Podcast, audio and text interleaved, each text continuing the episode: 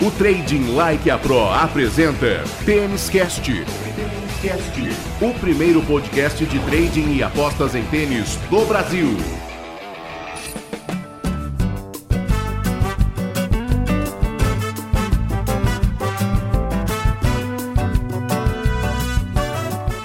Salve, salve apostadores, salve, salve apostadoras, amantes do tênis. Estamos chegando, é a edição número 14 do Tênis Cast, o seu podcast semanal de trading e apostas em tênis, um produto com o selo de qualidade Trading Like a Pro. Uma semana importantíssima, só torneios pesados, serão dois ATPs 500 ambos na Ásia. Tem ATP 500 em Pequim, na China, e também em Tóquio, no Japão. Semana pesada também no feminino, também em Pequim, na China, o WTA Premier Mandatory. Eu sou o Rodrigo Gasparini e comigo para mais um Tênis Cast, o maior especialista em trading em tênis do Brasil, Tiago Meirelles. Tá tudo bem por aí, Tiago? Saudações, Rodrigão. Que satisfação mais uma vez juntos aí.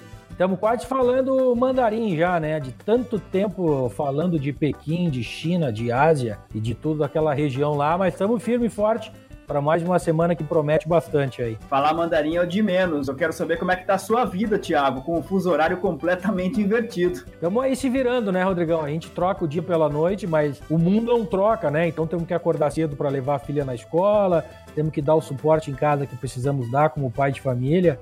E vida que segue, é a vida de, de, trabalhador como todo mundo aí. A gente sempre fala, né? Quem pensa que ser trader ou trabalhar com apostas esportivas é uma vida boa de sentar no sofá, tá muito, muito, muito enganado mesmo. Vida que segue, Tênis Cast que segue. Vamos iniciar então as análises das competições desta semana. Match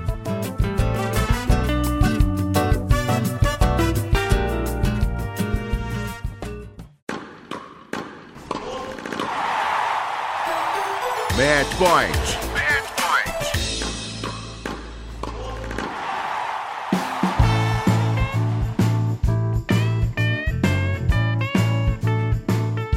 Evidentemente, começamos na China. Aliás, nem saímos da China já há algumas edições do Tênis Cast. Tiago Meirelles, primeiro torneio para você, ATP 500 de Pequim, piso duro, campeonato pesado por lá, Tiago já ficamos por aí, como bem disse, já estamos há algum tempo, né? Já estamos até participando de rodas sociais, jogando uma, uma peladinha na terça-feira à noite, essas coisas por aí, Rodrigão.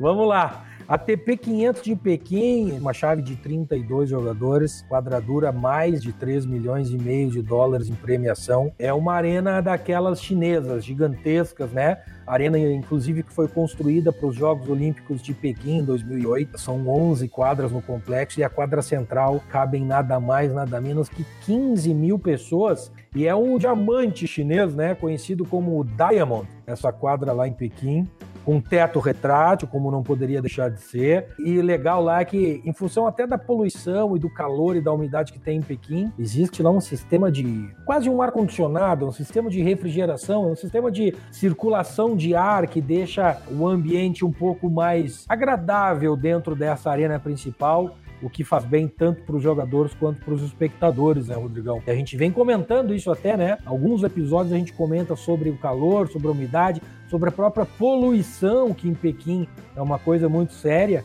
E essa condição aí, o pessoal também usa a tecnologia, o investimento que eles têm condições lá naquela parte do mundo para deixar a coisa um pouquinho menos pior, vamos dizer assim, o mais agradável para quem vai lá curtir um tênis, né? É, é um torneio sem dúvida que chama a atenção por muitos fatores e esse é um deles. Quem sabe um dia, né, também teremos no Brasil uma competição tão importante como essa sendo disputada no Parque Olímpico do Rio de Janeiro, já que esta na China é exatamente na quadra que sediou os Jogos Olímpicos de 2008.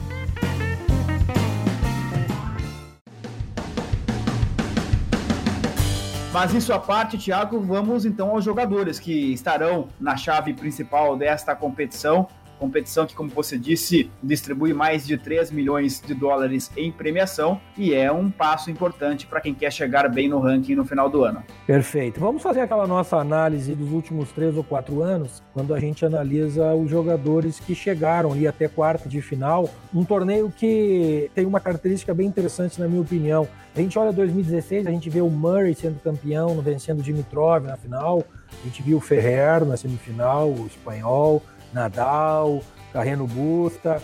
2017 a gente vê o Nadal sendo campeão ganhando do Kyrgios na final, mas na semifinal a gente vê de novo Dimitrov, a gente vê Rublev, Bautista Agu, a gente vê até o belga Steve Darcis, que não está rodando muito no circuito esse ano, mas é um jogador saibrista, né? Em 2018 a gente viu também um padrão que eu vou comentar quando a gente viu o Basilashvili sendo campeão, derrotando o Del Potro, que na época era o cabeça de chave número um do torneio. Fonini e Edmond de novo na semifinal, Krajinovic, Fuxovic, Lajovic, ou seja, claramente a gente vê uma vantagem para jogadores que têm um estilo de jogo que gostam um pouco mais de troca de bola, de jogo um pouco mais lento. Não à toa a gente verifica que os dados apurados lá mostram uma quadra um pouquinho abaixo da média de velocidade, quando a gente compara com as quadras duras da ATP, 0,6%. E para olhar para um dado mais palpável, vamos dizer assim, quando a gente pega os oito jogadores que chegaram às quartas de final em 2018, quatro deles, ou seja, a metade, tem números de confirmação de serviço abaixo da média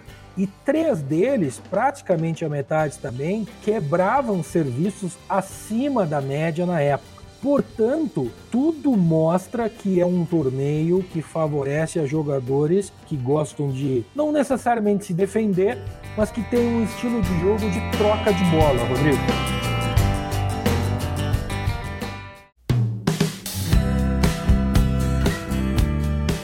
Mais uma vez, né, um torneio de quadra dura em que a velocidade não é das maiores, né? São jogadores com características quase que de saibro, que tendem a se dar bem nesta competição, assim como aconteceu na semana passada. Quais são esses jogadores, Thiago? Quem é que a gente tem que ficar de olho?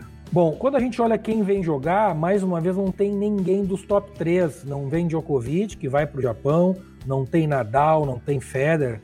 E começa pela sob o ponto de vista de ranking, com o Tim, Zverev, Tsitsipa, que saiu machucado agora semana passada na China, em Zhuhai, Kachanov, Bautista Guz, Monfils, Fonini, Beretin e assim vai. Ou seja, tá bem aberto. E tem uma coisa bem interessante aqui: os jogos se misturam entre a parte do dia e a parte da noite. Em Pequim, como a gente comentou, o clima é muito abafado e muito quente. Mas os jogos, quando vão à noite, tem uma temperatura um pouco mais amena, obviamente, e isto torna o jogo ainda mais devagar. Então precisamos prestar atenção nesse detalhe. Quando o jogo for à noite, a característica de favorecer jogadores com um estilo de jogo mais lento se torna ainda mais importante. Bom, dito isso, né, Rodrigão, eu já sei que tu vai me perguntar quem são os caras que tu acha que podem ir bem. Eu vou dar alguns nomes aqui, três nomes que antes da chave me parecem nomes interessantes, dado os nomes que vão estar lá, são caras que geralmente o mercado não valoriza muito. O primeiro deles é Richard Gasquet, um jogador que confirma saque muito mais em cima da sua categoria do que da força, que quebra muito saque e que gosta de usar muitos ângulos da quadra o que é muito mais possível num jogo um pouco mais lento. Eu gosto do francês para fazer uma boa campanha aqui, assim como eu gosto do argentino Guido Pella, que já não joga há algumas semanas, mas eu acho que as condições podem favorecer o estilo de jogo dele. Claro, precisamos analisar a chave e precisamos de uma odd aí no mínimo 30 para esses dois. E quando eu digo analisar a chave, Rodrigo, eu quero dizer o seguinte: precisamos pegar o sorteio da chave e ver como que é o caminho destes caras até as quartas de final. Isso vale para sempre, para todas as análises que a gente diz aqui. Não adianta a gente pegar uma odd de 70, 80 para um jogador, se ele vai pegar na segunda rodada o Rafael Nadal, na terceira rodada vai pegar um Rod Federer. Então não adianta nada, é por isso que a odd está alta. Não é porque a, o mercado está esquecendo dele, é porque ele vai pegar um cara muito difícil de se ganhar logo na segunda ou na terceira rodada.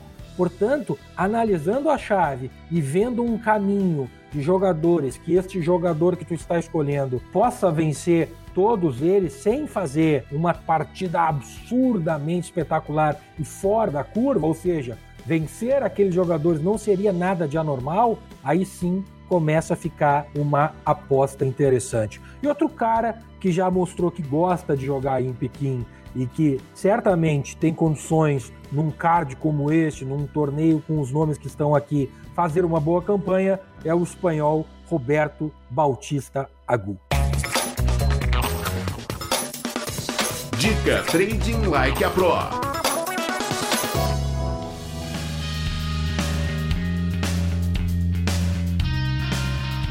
E vale a dica, né, Thiago? Porque você sempre comenta no Tênis Cast sobre os jogadores que devem ir bem nos torneios e recomendando até, claro que com a devida análise particular de cada um, mas recomendando eventuais trades no mercado de campeão. E você sempre cita mais de um, muitas vezes mais de dois ou três jogadores ou jogadoras. Não necessariamente esses jogadores chegarão ao título, mas nós podemos fechar a aposta. Aliás, essa é a ideia, né? Fazer o trade ali pelas quartas de final, pela semifinal, e aí vale muito a análise individual de cada um de nós, de cada um dos ouvintes. Isso mesmo, Rodrigo. Uma boa campanha é quartas de final, porque geralmente, para dar um exemplo prático, um jogador que começa um torneio uma odd de 30, 32, quando ele chega nas quartas de final, essa odd já está abaixo de 10. Então, uma variação de uma odd de 30, 28, 30, 32 para uma odd de 8, 10 ou até 12, já é uma variação muito grande. O teu lucro, se esse cara ganhar o torneio, é muito grande. E a partir desse estágio, a gente começa ou a poder fechar a posição, se a casa de aposta que tu usou te permite isso, ou então começar a fazer proteções. Ou seja, vai jogar as quartas de final, pega parte do lucro que tu ganharia se esse jogador fosse campeão e faça uma aposta contra esse jogador nessa partida das quartas de final, e o mesmo raciocínio para a semifinal e o mesmo raciocínio para a final. Claro, não dá para ir ficar jogando o lucro o tempo todo. Tem que ter um risco na jogada, caso contrário, fica absolutamente impossível de se ganhar dinheiro, de se fazer um trade que valha a pena. Mas esse é o objetivo, exatamente por aí, Rodrigão. E aí, quando a gente fala especificamente de trade e não do Panther, daquela aposta seca, digamos assim, você tem diversos vídeos no seu canal e eu já convido o ouvinte do Tênis Cast a visitar o canal do Thiago Meirelles, do Trading Like a Pro no YouTube. Você comenta, Thiago, sobre a falsa ilusão que a gente pode ter ao entrar numa determinada aposta, num determinado trade, com aquele número do potencial lucro, e sendo que aquele número não é o número real que nós iremos ganhar. Nós buscamos uma, no trade, claro, nós buscamos uma variação, nós buscamos uma mudança de posição do mercado, mas aquele número pode iludir e pode fazer com que a gente fique mais tempo no mercado do que deveria e, consequentemente, perca dinheiro. Brilhante colocação, Rodrigão. Exatamente isso, né? O potencial lucro total de uma operação, ele é exatamente proporcional ao total risco. Então, se tu não vai perder todo o teu stake numa entrada, obviamente tu não pode esperar ganhar tudo. Então, essa é a relação e essa é a ideia que a gente precisa ter quando a gente vai para o mercado. Têniscast. O primeiro podcast de trading e apostas em tênis do Brasil.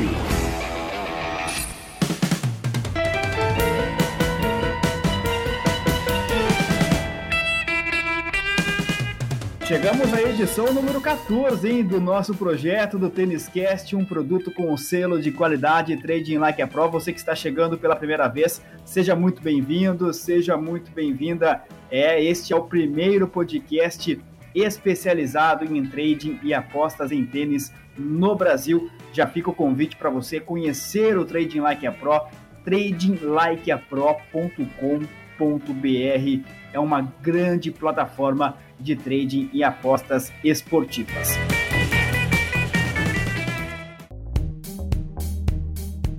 Thiago Meirelles já analisou o ATP 500 de Pequim na China. Vamos dar um pulinho lá para o Japão agora, Thiago, para outro ATP 500 este em Tóquio, na capital japonesa. Vamos sim, Rodrigão, vamos para Tóquio, já deixando um abraço aqui para a grande comunidade japonesa, nipônica que nos acompanha. Temos aí grandes amigos com essa descendência e a gente fica muito feliz sempre de falar desse país que eu particularmente gosto muito, tenho muita curiosidade em conhecer Tóquio. Se Deus quiser, um dia a gente vai lá visitar e quem sabe assistir esse ATP de Tóquio, né, Rodrigão?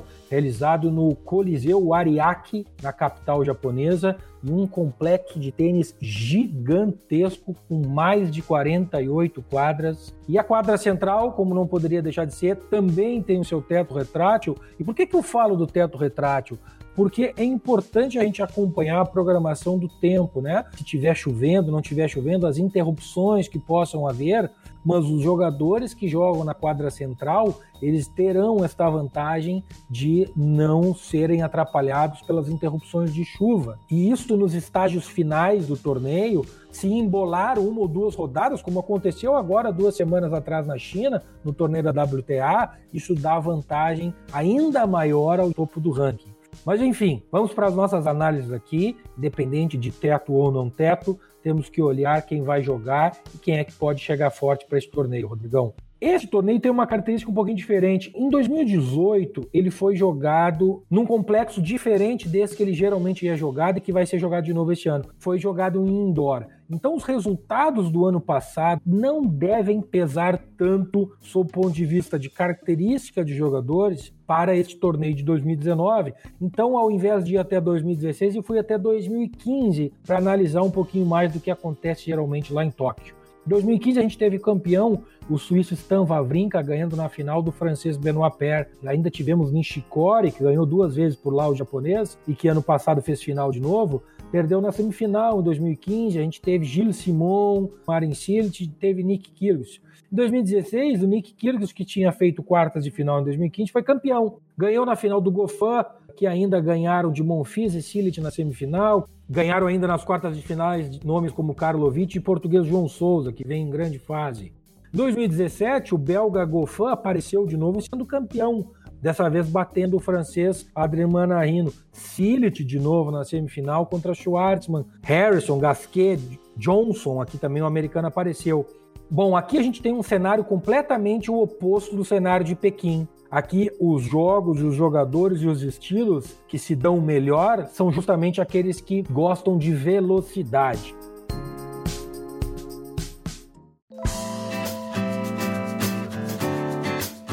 Já sabemos que na China, no ATP de Pequim, a quadra tem uma velocidade um pouquinho reduzida, né? Aquela desacelerada na quadra, por isso que jogadores com características um pouquinho mais defensivas, como você disse, devem se dar bem. E no Japão, o cenário se repete, ou o trem bala japonesa, a velocidade japonesa estará presente também na quadra, hein, Thiago? É por aí, Rodrigo. É realmente o cenário é bem diferente. A gente olha os estilos dos jogadores aqui, Kyrgios, Vavrinka, Gofan, que não tem um saque fenomenal, mas é um jogador que sabidamente gosta de um jogo mais rápido. Monfils, Silic, o próprio Karlovic apareceu aqui em 2016. A gente tem o francês Manarino, também um jogador que gosta de quadra rápida, né? Lembrando, quadra rápida, não necessariamente só bons sacadores funcionam. O estilo do jogador, ele não necessariamente tem que ser saque. Ele pode ser um jogador que contra-ataca muito bem, redirecionando o ataque do jogador. Um jogador com preparação curta, como é a preparação do Manarino do golpe,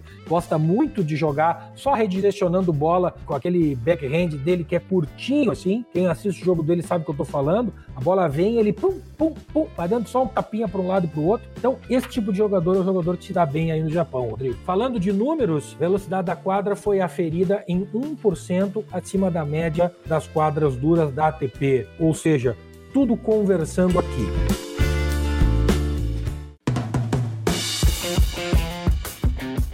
E em relação aos jogadores que estarão por lá, você já deu a dica, inclusive, né? Quando fazia a análise do ATP 500 de Pequim, dizendo que os grandes nomes não estariam na China, porque vão todos para o Japão. Na verdade, o único que vai aparecer no Japão é Djokovic. Como não jogou o Lever Cup, vai aparecer voltando ao circuito depois daquela participação no US Open, onde ele saiu machucado, né? Sentiu qualquer coisa naquele confronto contra o Vavrinca. Então, muita curiosidade, expectativa para ver como que ele vai voltar. Fora isso, teremos nomes como o Chorit, que está fazendo de novo boa campanha em Zurrai, Gofan, Per, Pui, Tillich, tentando de novo voltar ao circuito, está sofrendo muito este ano, Fritz, Alex Deminaur, que seria uma boa entrada, mas está nas semifinais da China também, no Zhuhai. Então, não sei se vai fazer parte do ATP 500 de Tóquio, vai depender por onde que ele for. Assim, é um torneio que tem o Djokovic lá em cima, o resto tudo do ranking tá em Pequim, e aí ali pelo ranking 20, 25, 30 começa a aparecer alguns caras aqui para jogar o ATP de Tóquio. Obviamente o Djokovic vai aparecer como grande favorito, aí para ganhar o torneio. E o nosso objetivo, o nosso desafio vai ser, a partir da liberação da chave, identificar quem é que está mais longe do Djokovic e que pode talvez fazer uma campanha boa, tendo no mínimo uma odd interessante para se trabalhar com dois ou três jogos para chegar nas quartas de final, conforme a gente comentou um pouquinho antes aqui no episódio, Rodrigo.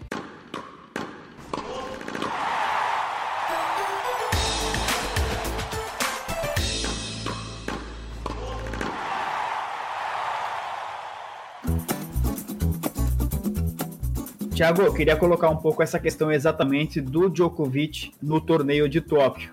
É uma relação quase que entre a cruz e a espada, porque de um lado temos um jogador dos melhores da história do tênis mundial, alguém que certamente entra como favorito para ser campeão, ainda mais com a ausência tanto do Rafael Nadal quanto do Roger Federer, e não dá nunca, jamais, para a gente duvidar da capacidade do Djokovic. Por outro lado, temos um jogador que não precisa defender pontos, porque não ganhou esse torneio no ano passado. Não precisa de pontos para o ranking para chegar no ATP Finals no final do ano. Vem de lesão, de uma lesão no US Open, ninguém sabe exatamente qual é a condição física ideal dele. E aí eu volto lá na figura de linguagem que eu usei, estamos entre a cruz e a espada, porque eventualmente uma aposta contra o Djokovic aí pode ter valor, pode, no condicional, não é mesmo? Com certeza, pode. O que eu afirmo não ter valor é ir a favor do Djokovic, com certeza. Justamente por isso tudo que tu colocou. Precisamos esperar a primeira rodada, a segunda rodada, ver como que ele vai estar em quadra. Certamente ele vai precisar de algum ritmo para entrar e como é quadra rápida, talvez não seja tão fácil assim. Talvez pegue na primeira rodada um jogador que venha do quali, com ritmo já ambientado às condições de Tóquio. Então, assim, muito cuidado na hora de entrar a favor do Sérvio número um do mundo. Quais são as dicas, Thiago, que vale a pena a gente anotar e ficar de olho para quando sair a chave deste torneio de Tóquio no Japão? Isso mesmo, muito bem colocado. Quando sair a chave, até porque antes disso as casas de aposta não liberam os valores, né? Mas, claro, não tem como fugir do belga Davi Goffin especialmente se ele cair no lado oposto do Djokovic. A odd dele, eu imagino que se isso acontecer, vai estar em abaixo de 10 mas mesmo abaixo de 10, se for 8, 9, eu acho que pode ser uma boa entrada a gente colocar uma unidade a favor do belga, porque realmente ele parece gostar muito de jogar aí, e eu acredito que ele, se não pegar o Djokovic antes das semifinais, o que significa que ele vai estar do outro lado da chave, eu acho que ele é com certeza uma boa entrada. Do lado dos azarões, também precisamos ver a chave, se ele não vai estar no lado do Djokovic, mas uma entrada a favor do sérvio Krajinovic me parece que pode ser uma boa entrada numa odd no mínimo ali acima de 25, idealmente acima de 30. Eu tenho certeza que vai ter bastante valor.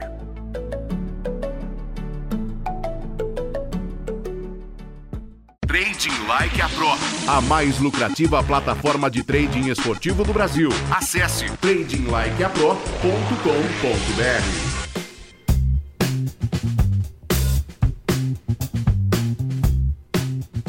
Análises como estas e muitas outras, muito mais conteúdo você tem gratuitamente no canal free do Telegram do Thiago Meirelles, do Trading Like a Pro para você entrar para este canal, acessar e ter à sua disposição todo este conteúdo. O link está aqui na descrição do seu podcast, deste Têniscast, tanto no seu agregador quanto no YouTube. Canal free, na faixa. Aliás, está sendo um sucesso esse canal, hein, Tiago? Tá sendo muito legal, Rodrigão. A gente está recebendo também feedback de muita gente, né? Falando que está gostando muito das análises que a gente posta diariamente lá, o conteúdo todo que a gente coloca para a galera cada vez mais ter contato com esse mercado de tênis, que é fantástico para se apostar, tanto o Panther quanto o trading. E a gente tem tentado contribuir com a experiência que a gente tem no crescimento de todo mundo. Está sendo realmente muito bacana acompanhar a evolução de mais esse canal de comunicação que a gente tem aqui com o TLP.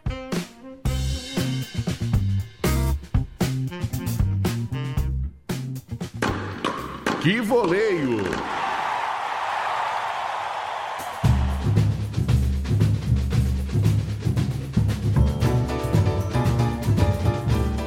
Começamos este Tênis Cast na China, fomos para o Japão e agora é hora de voltarmos para a China. É hora da análise do WTA Premier Mandatório de Pequim é a única grande competição feminina desta semana, mas põe grande competição nisso, hein, Thiago? É pesada, Rodrigão. E essa semana é complicado de novo, né? Uma competição muito grande. 64 meninas na chave principal de novo, que é exatamente como eu comentei semana passada, uma rodada a menos do que Grand Slam paga aí mais de 8 milhões de dólares em premiação total para as vencedoras, né? Não é para campeã, mas para as primeiras colocadas. Então, assim, tem grana envolvida, tem pontuação envolvida. A corrida para garantir a, a, posição no WTA Finals está cada vez mais acirrada. Na WTA a gente sabe que é muito aberto o negócio. Então, assim, é torneio que promete de novo jogos de muita qualidade, como foi e como atendeu as expectativas o WTA de Wuhan na semana que terminou agora, Rodrigo.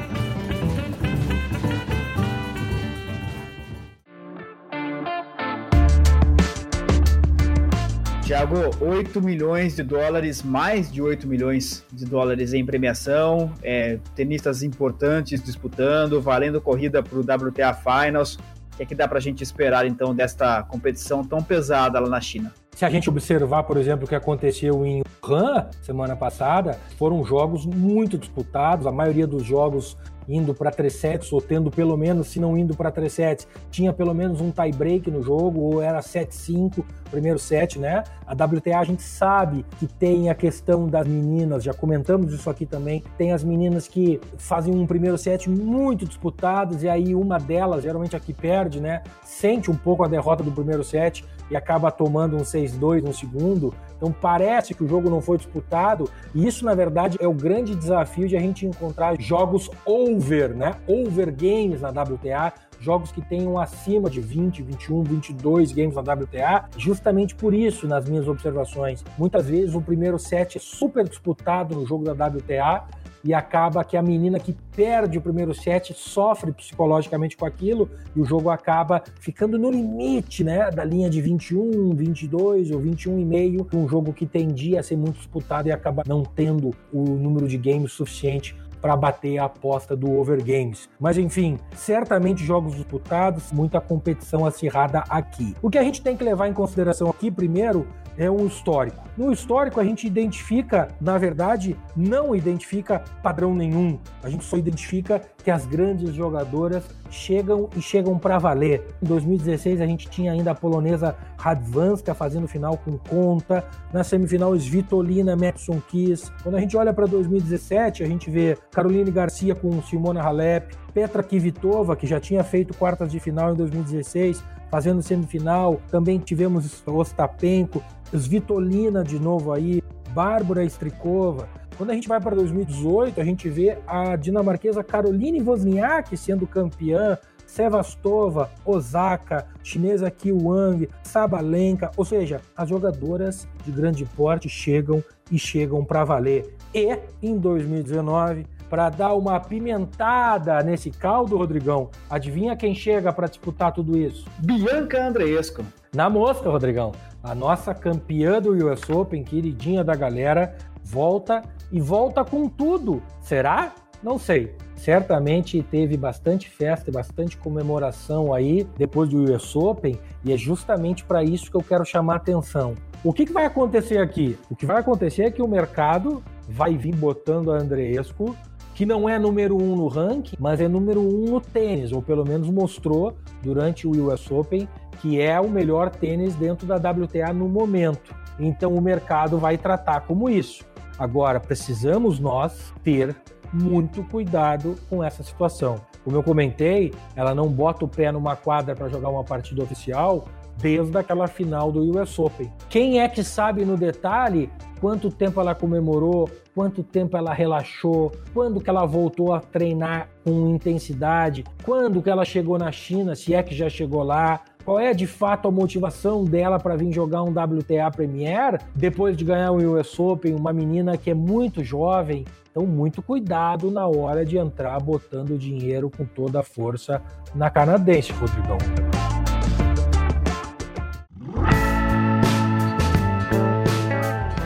Mal comparando, até porque são situações diferentes e nomes de peso, evidentemente, diferentes, mas a gente pode fazer um paralelo com o que nós falamos é, em relação ao Djokovic no Japão. É mais ou menos isso, claro. Djokovic mais experiente e tal, mas de novo, voltando de lesão, não joga uma partida desde o US Open. Então, assim, dependendo do adversário da primeira rodada, pode complicar. E se a gente lembrar bem, a Andreesco não atropelou todo mundo no US Open nas primeiras duas ou três rodadas, ela perdeu o primeiro set ou perdeu o segundo set, teve que jogar três sets para jogadoras que não eram jogadoras de tão alto nível assim. Então, muito cuidado, tem muita chance de começar devagar o torneio, até se ambientar, pegar o ritmo de competição de novo. Cara, isso acontece, isso é normal. O jogo de tênis precisa ser jogado. Se pegar uma jogadora que está vindo do quali com toda a força, e como é torneio grande, importante, o próprio qualifying já é pesado, então, pegar uma jogadora que não é tão boba assim, com duas vitórias boas no quali na primeira rodada, pode complicar a vida da Bianca com certeza.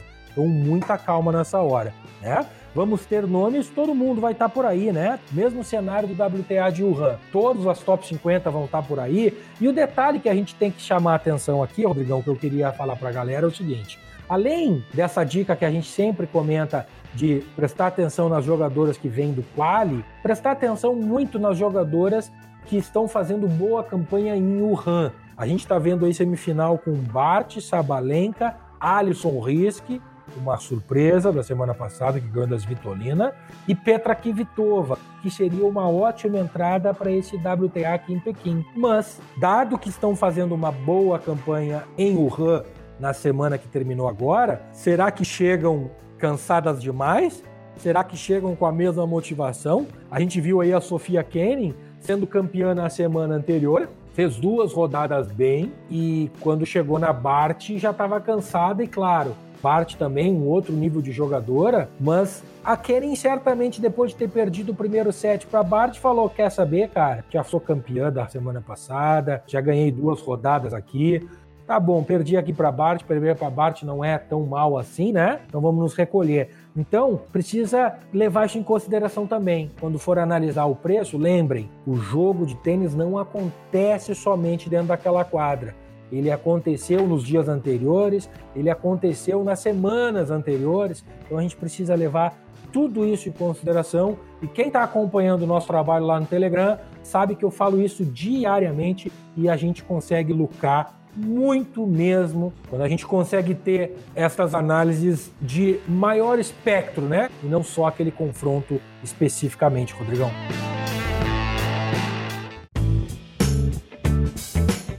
Bom, Tiago, Andreesco à parte, naturalmente eu te perguntaria nesse momento sobre as favoritas, mas eu sei que eu vou te colocar numa saia justa, né? Porque Andreesco à parte, é, eu sei que são só jogadoras top 50, como você mesmo disse, e a chave do torneio ainda não saiu enquanto gravamos este episódio do Tênis Cast. Se você quiser deixar uma favorita aí, eu vou anotar aqui, Thiago, mas eu sei que não é tarefa fácil para esse nível de equilíbrio nesta competição. É, eu vou, na verdade, me abster dessa colocação, Rodrigão, porque seria um pouco leviano da minha parte simplesmente jogar um nome aqui ao Léo e ver quem é que poderia dar certo ou não. E como não é esse o objetivo, eu não vou fazer isso. O que eu me comprometo a fazer é assim que a chave for liberada e definida pela organização do torneio, eu largar lá no canal do Telegram a minha análise e alguma projeção que eu possa encontrar de valor de alguma jogadora ou outra que tenha um caminho mais tranquilo comparado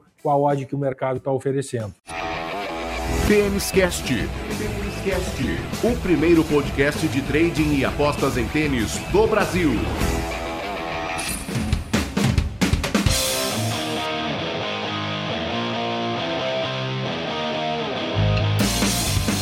É, você está percebendo, né? É tudo interligado. O canal do Telegram, que é gratuito, complementa as informações aqui do Têniscast. Têniscast complementa também as informações do próprio canal Telegram e dos dados que os assinantes do TLP Club têm acesso de maneira exclusiva no software, no aplicativo do Trading Like a Pro. E tudo isso sem contar o Instagram do Thiago Meirelles, a página no Facebook do Thiago, do Trading Like a Pro. Tá tudo interligado, é o grande trabalho de trazer conteúdo, de trazer informação que o TLP faz para você.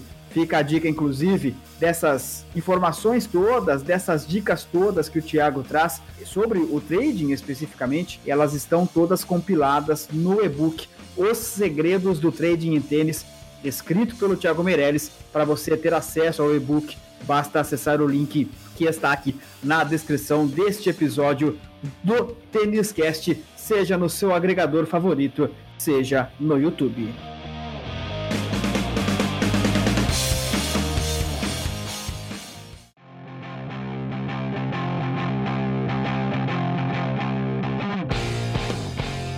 Eu falei no bloco anterior sobre os assinantes do TLP Club que têm acesso a uma série exclusiva de dados e de conteúdos fornecidos pelo Trading Like a Pro.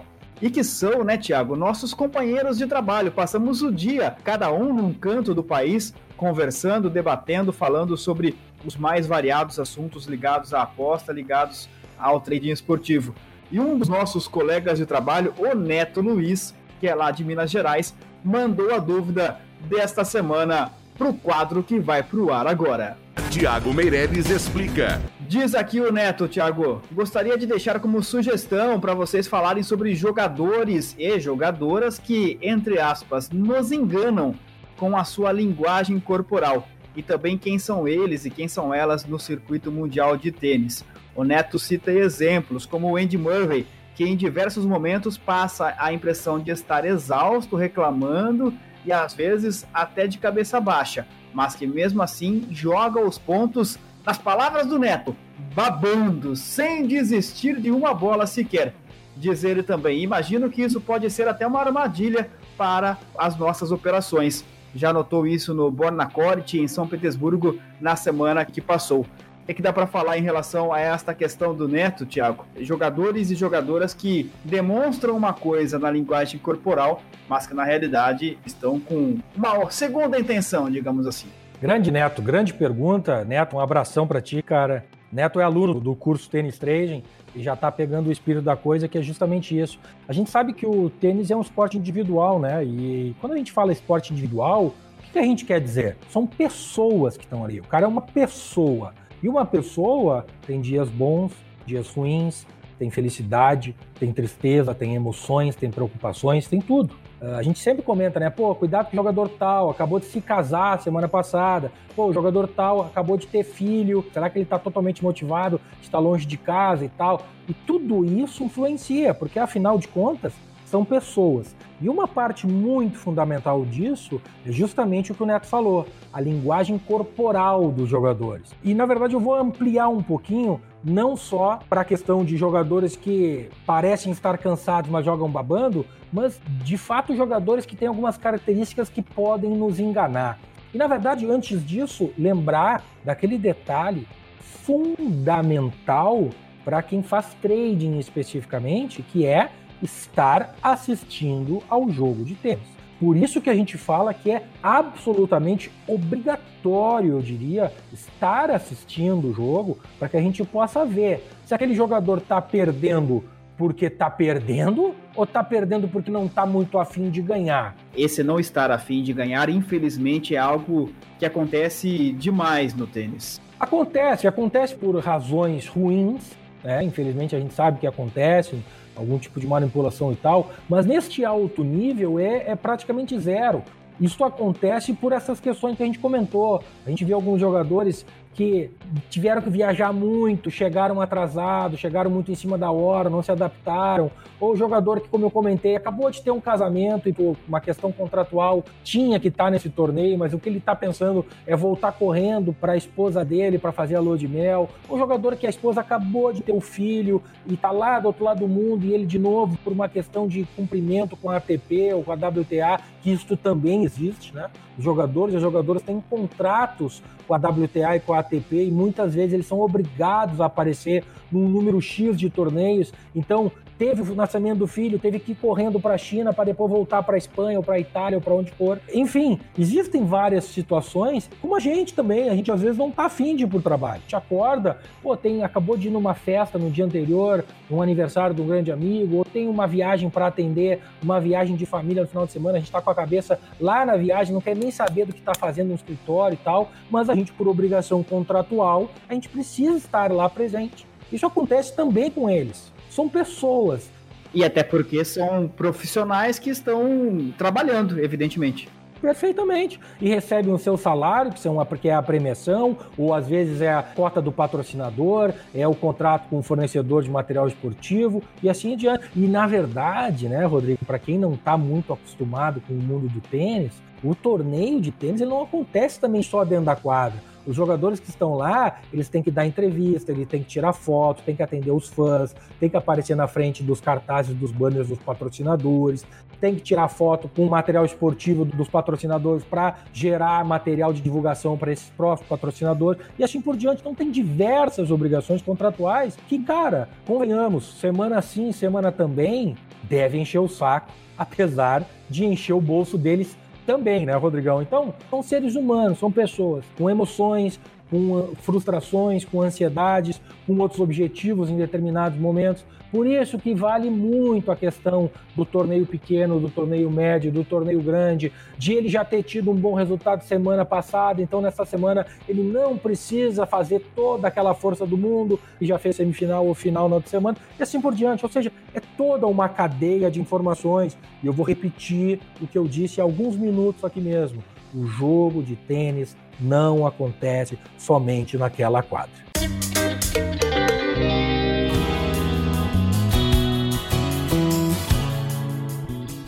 Bom, feito esse preâmbulo todo, e vale sempre a pena fazer porque são informações extremamente relevantes, e o Thiago cita isso em todas as edições do Tênis Cast. O jogo de tênis não acontece só na quadra, a gente tem que ficar muito atento a isso.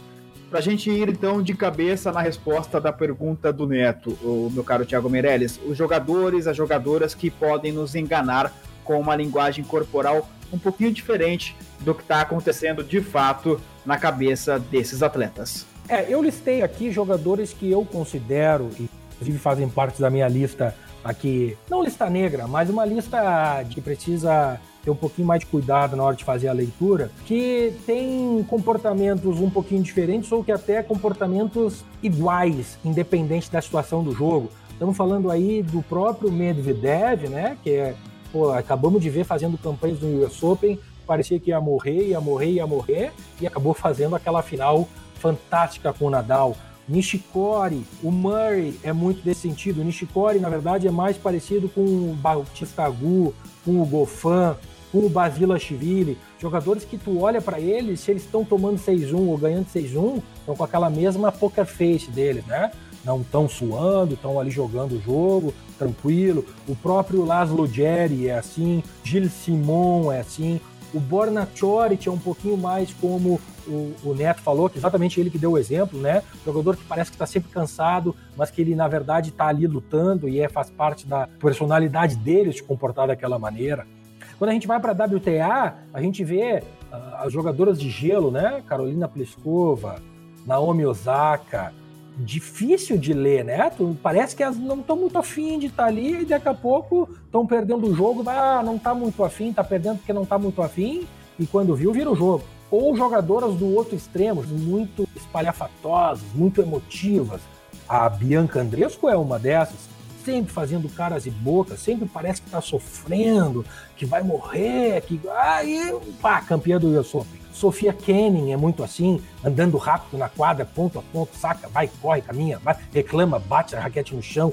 Sabalenka é muito assim, muito chorona, muito espalhafatosa, muito gritona, né? Então, assim, cuidado, temos que ter cuidado para saber se aquela jogadora está reclamando, porque, como o Andy Murray, né? Jogadores que reclamam toda a partida, quando ele não está reclamando, aí sim é que parece que ele não está afim, porque eles funcionam na base da reclamação. Daniel Collins é outra menina que é muito assim. Se ela não tá reclamando muito, fica esperto, porque aí sim que ela não tá muito afim do jogo. Porque ela joga é reclamando. Parece que se motiva, né? Precisa bater no chão, quebrar raquete, reclamar com a torcida, com ela mesmo, para que a motivação venha e ela assim ache forças e encontre energia para continuar lutando. Muito boa a colocação do Neto. Grande abraço, obrigado pela participação, Neto. E na verdade, né, Tiago, quando a gente coloca tudo isso no, no liquidificador, acho que o que dá para extrair é o seguinte: não há necessariamente um comportamento padrão em que a gente consiga ver um comportamento diferente deste padrão para todo mundo. Então não é um jogador que está reclamando que está saindo do padrão. O que a gente tem que conhecer é o padrão de cada jogador e de cada jogadora. Então, se o padrão dele é jogar de maneira silenciosa, quando ele fala muito, está fora do padrão. Se o padrão dele é falar muito, reclamar, gesticular, quando ele não faz isso, ele está fora do padrão. E aí vai de novo ao encontro de tudo aquilo que a gente sempre fala no Tênis Cast. Conhecer, conhecer, conhecer, se informar e se aprofundar cada vez mais no detalhe de cada atleta. E aí que a gente tem aquela coisa, né, de anotar, de manter o nosso log, o nosso registro aqui, né? Vamos fazendo as apostas, fazendo os trades e anotando. Jogador tal isso, jogador tal aquilo, jogador tal isso, jogador tal aquilo. E aquilo automaticamente vai nos ajudando a criar um banco de dados virtual na nossa memória, além das anotações, que certamente nos ajudam, e eu afirmo, ajudam e ajudam muito e significam inclusive dinheiro para nós no longo prazo aqui nas apostas em tênis, Rodrigo.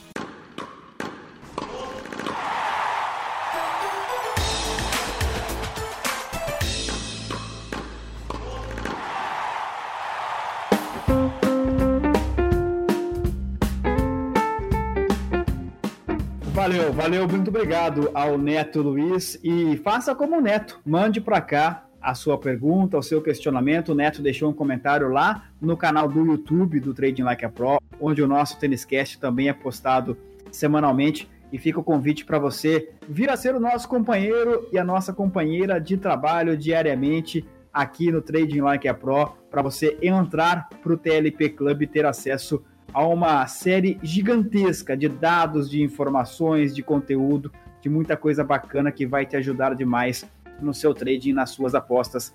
Trading Like a Pro, a plataforma mais lucrativa de trading esportivo do Brasil, para você acessar, para você tornar-se um sócio do TLP Club. O link está aqui na descrição deste episódio do Tênis Cast, no seu agregador e também no YouTube.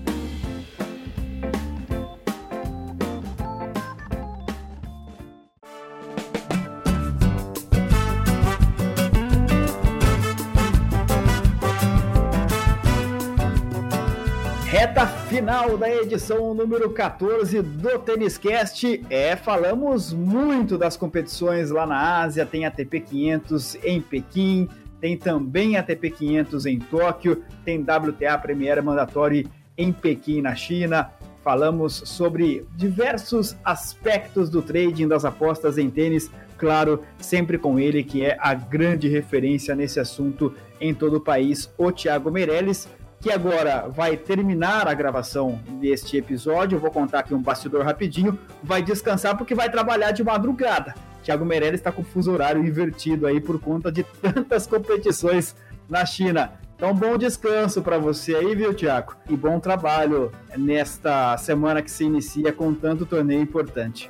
Ah, na verdade, quem me dera se eu pudesse descansar, Rodrigão. Agora vem a rotina de buscar a filha na escola, fazer o encerramento do dia aqui. Aí sim eu consigo dar uma parada dou uma analisada nos jogos da noite, mando o meu áudio lá, que está ficando já tradicional no canal do Telegram, e aí vamos para madrugada, é, ou começo de manhã, né? Até como curiosidade para o pessoal saber, eu acabei trocando um pouquinho o começo da madrugada pelo final da madrugada, então eu ia dormir ali pelas 10 e meia, 11 horas, e acordava, hoje foi um dia como esse, acordava às 3 da manhã, porque os jogos esticavam mais para amanhã, né? Então ali pelas duas e meia, três da manhã já dava para acordar pegar praticamente mais da metade da rodada até o final da manhã de jogos aqui. E, e, assim a gente vai adaptando semana a semana, mas graças a Deus feliz, né? Trabalhando naquilo que a gente gosta, naquilo que a gente ama e, e tentando ajudar quem quer crescer nesse mundo aí, Rodrigão. Tiago, forte abraço até a semana que vem, hein? Um abraço para vocês, um abraço, Rodrigão, obrigado pela parceria e vejo vocês na próxima. Keep it green. Forte abraço, Tiago. Nós somos o Tênis Cast, o primeiro podcast especializado em trading e apostas em tênis do Brasil. Um produto Trading Like a Pro.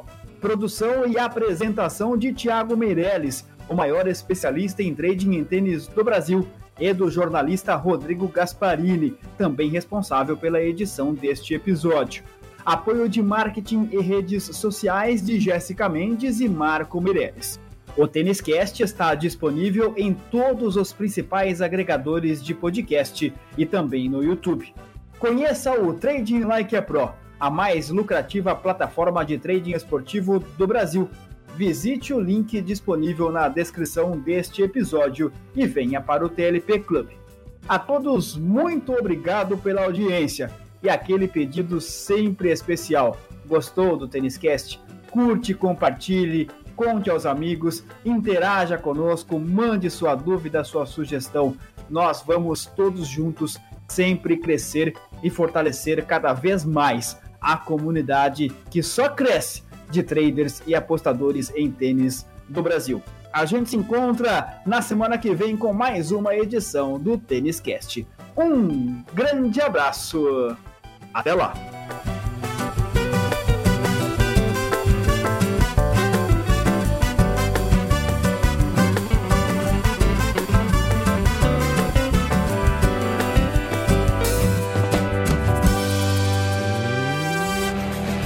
Trading Like a Pro apresentou Tênis Cast. O primeiro podcast de trading e apostas em tênis do Brasil. Até a próxima edição.